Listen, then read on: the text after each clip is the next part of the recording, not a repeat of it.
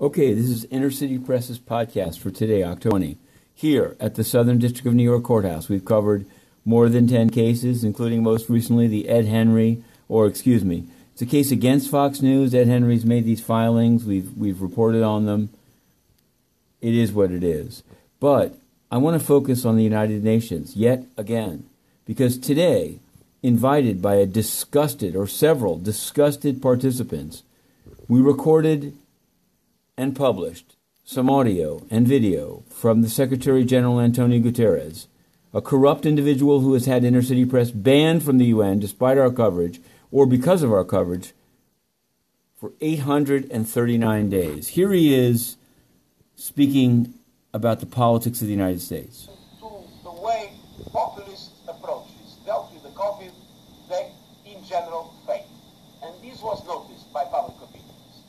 So I'm, I'm hopeful that there will be a kind of a uh, pushback against the pushback of populism, a pushback against the pushback. Business. And then he said how under Biden, his net zero would be great, but in the alternative, he'd rely on who? J.P. Morgan Chase. Very active in the United States. J.P. Morgan just made a very interesting announcement just a few days ago.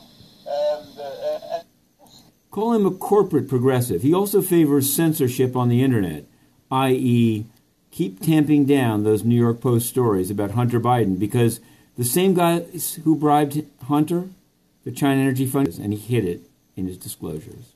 Because of the way the algorithms are built and the way the business, the business model is, is built. So, uh, independently of the concrete efforts uh, to fight misinformation, as we have done with uh, Verify and with some companies are doing, honestly, trying to limit uh, those impacts. Yeah, limit the impacts. Limit the impacts of the coverage of corruption because whatever happens on November 3rd, Antonio Guterres must be ousted. No second term, jail time. He's a corrupt censor. To be contrasted, Matthew Russell.